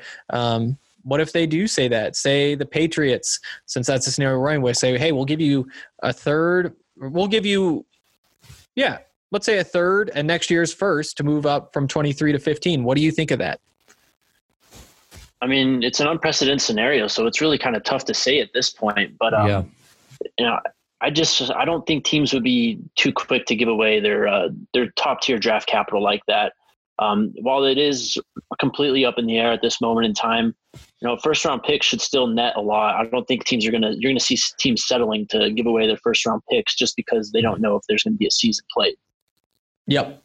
Totally agree. You know, on the conference call with the Buffs athletic director Rick George yesterday, you know what he just kept saying was, you know, we don't have enough information to actually make a decision right now, or we're hoping by the end of May we'll have enough decision uh, information that we can start kind of figuring out what our scenarios are. And I think that it's the same thing with these NFL GMs saying we don't know what's happening and we're not going to assume anything, so we're just Yeah. going to keep things pretty normal. Um, Okay, Finishing it off, another later guy I like, but one that will take development is DJ Wonnum. His frame and length is very similar to Kinlaw, but I don't think he's ever set foot in a weight room looking at his weight and how few bench reps he did. He is a freaky athlete with all the length in the world and can play as a situational pass rusher and even at linebacker this season. I can see him moving to five tech and even playing some inside in the future if he can get in the weight room and fill out that frame. Light in the pants is an understatement now, and I don't like him at edge, but I think he can be something in a season or two if he can fill out that frame. I think he could be that guy Fangio wants to play all along the line and could be had for peanuts. Thanks, guys. Love what you do. You're the best. What do you guys think of DJ Wonnum? Interesting idea. His tape was underwhelming. He flashed at the Senior Bowl. Um, yeah, the frame is there, but you're talking about a guy in the 250s uh, you're projecting a lot. You're projecting him adding uh, 30 pounds and completely changing his position. So uh, there's there's guys who are closer to that hybrid mold, like Jabari Zuniga, who I'd be more um, likely to gamble on and thicken up than than doing that with Wonnum, who's just kind of uh, you know I, I like the creative thinking, but um, I, I don't know how many NFL teams will want to do that. All right. Uh, next question comes from Vic Fangio's sweater, who says, "How would your perfect draft pan out position wise?" So for me, I want something like this: one and two, wide receiver, uh, L. That's gotta be left tackle, wide receiver, left tackle combo. Three. Uh, oh, so round three. There we go. Oh, this makes sense. So first and second round, getting a receiver and left tackle. Round three, getting a center, a cornerback, an inside linebacker. Four, you get your second receiver, you get defensive tackle. Uh, five, you get a safety. Seven, you get tackle, edge, running back. Um, I mean, it's tough to say just because you know Yeah. teams aren't really going in there. You know, it's always best player available. They're going to trust their board. They're not going to really target a position in a certain round. Um, but you know, I do think they need to come away with two receivers, uh, at least a cornerback, and definitely something at tackle. Um, and then from there, you just kind of fill in the gaps wherever the board falls. Uh, just pick up depth as where you can, really. Mm-hmm. Yep. Yeah. And again, I know I keep pounding this table, but if you get more picks in that top 100, then when when one of these tight ends falls, that you like, you can snag another tight end, even if it's not a need. Um, you know, Yeah, all that sure. kind of stuff. But but for me, ideally, you you come away with a receiver, a tackle, and a center in your first three picks, and all three are starting day one. Um, and then from there, you start to look at you know that one of your next four picks probably needs to be another receiver. Uh, a cornerback would be nice, or a safety, somebody who could fit in there. But again, Jeremy Chinn comes available at, later than you expect because people don't like the small school thing. Then that shakes things up. So it kind of depends. I would like them to prioritize cornerback or D line more than center. I think once Oh. you've drafted a tackle, then you have Wilkinson, you have Morris, you're going to have this extra tackle uh, who you don't know where to play. Like you have enough offensive linemen to kind of shift them around. And Risner and Glasgow both have experience playing at center too. So I don't know. I yeah, maybe that's Huh. how I'd shift things. Interesting. Okay. Um, let's see. Only if actually there's quite a few left. We're probably not going to get to all of these, but we will get this next one, which is from World of Suck, who says, "In the top 100 picks, would you rather see the Broncos take one receiver and two tackles, or two receivers and one tackle?" Definitely two receivers and one tackle for me. What about you guys? Yeah. Yeah. Yeah. Yep. Uh, I would, I would without a doubt rather see Elway take two tackles. It's a value position that is so dang hard to come by in the NFL. There's a miraculous surplus of talent at that position, and it shouldn't be taken for granted. From a Broncos perspective, it isn't unreasonable to say that we may need to move on from both Bolles and James in the 2021 offseason. If Bolles hasn't progressed by age 28, and if James gets hurt again, you simply can't bring either one back for 2021.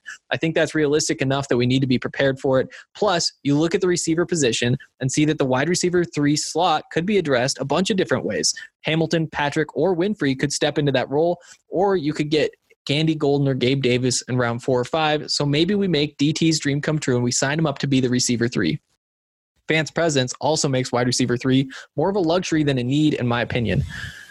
On a separate but related note, which tackle has Dre been saying has the flexibility to play guard in year one? Oh, was was it Wills? Because I would love that. Which one is it, Dre? Yeah. Wills definitely. Wirfs does as well, but Wills really fits naturally as a guard.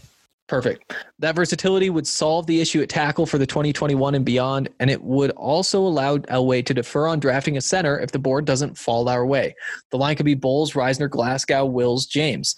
Morris is your backup center, and Wilkinson can play both or play backup for both guard positions. If Bolles or James gets injured, Wills becomes your tackle. Wilkinson becomes or Wilkinson comes in to play guard. Seems like that would be a really smart pick if he were available at 15. What do you guys think about that? Sorry for the long comment, but last thing here. Hey Dre, one of my favorite things about subscribing to DNVR is the film rooms. You do an awesome job with those. What are your thoughts on putting together some more film rooms on guys on the roster to show how they've progressed? I think that's probably in the books, probably later. Yeah, summer for sure. I mean, we're gonna have a lot of time to do that. Yeah. Yep.